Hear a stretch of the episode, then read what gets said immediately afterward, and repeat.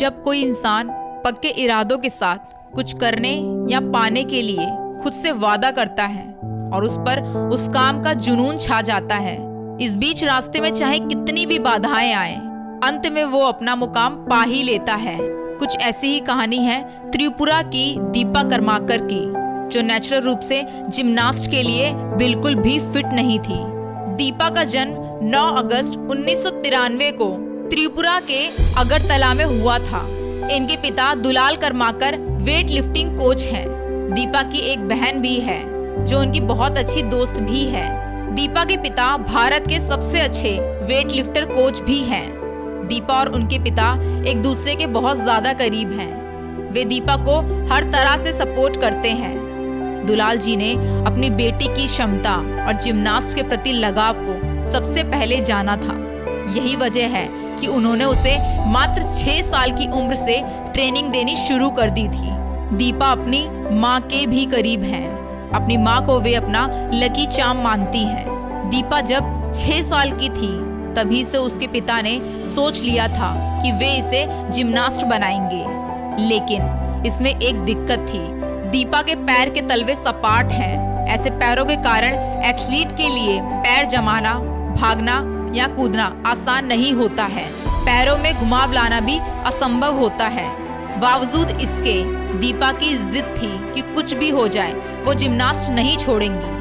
अंततः दीपा के पिता, जो भारतीय खेल प्राधिकरण में वेट लिफ्टिंग कोच थे, उन्होंने उसे अगरतला के विवेक आनंद जिम में ट्रेनिंग के लिए भेज दिया।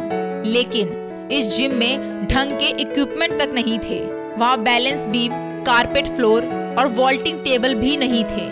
मैट लगाकर वॉल्ट की तैयारी करनी पड़ती थी जिम में बारिश के दिनों में पानी भर जाता था। चूहे और कॉकरोच भी आ जाते थे।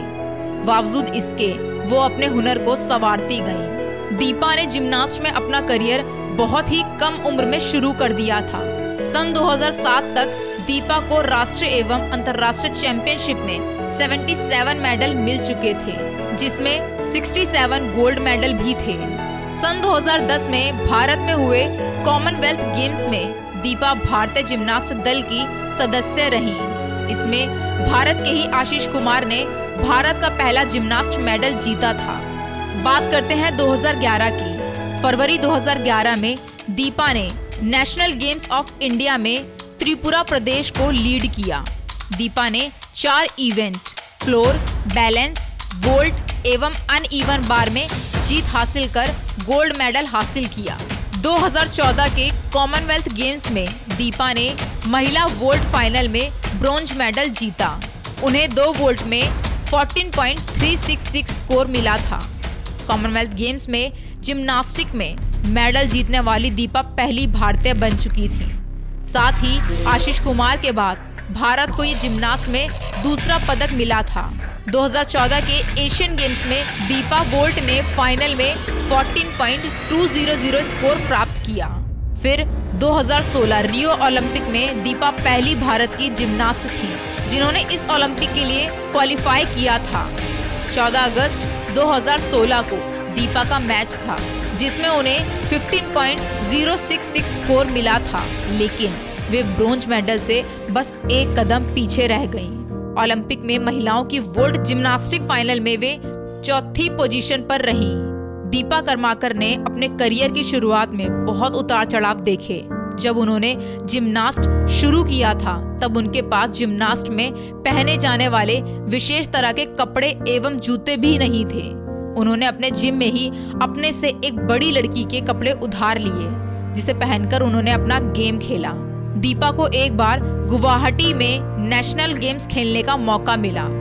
उन्होंने इसके लिए बहुत मेहनत की, लेकिन वे फिर भी हार गईं। इस हार से वे बहुत ज़्यादा निराश हुई, बहुत रोई, लेकिन फिर उन्होंने अपने माता पिता से वादा किया कि वे एक दिन ज़रूर बहुत बड़ा नाम कमाएँगी और बड़ी जीत हासिल करेंगी।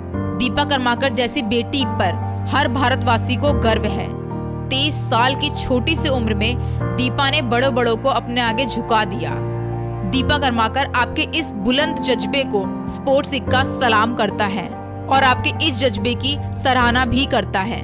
जुड़े रहिए स्पोर्ट्स इक्का के साथ। हम फिर हाजिर होंगे एक नए सेगमेंट के साथ।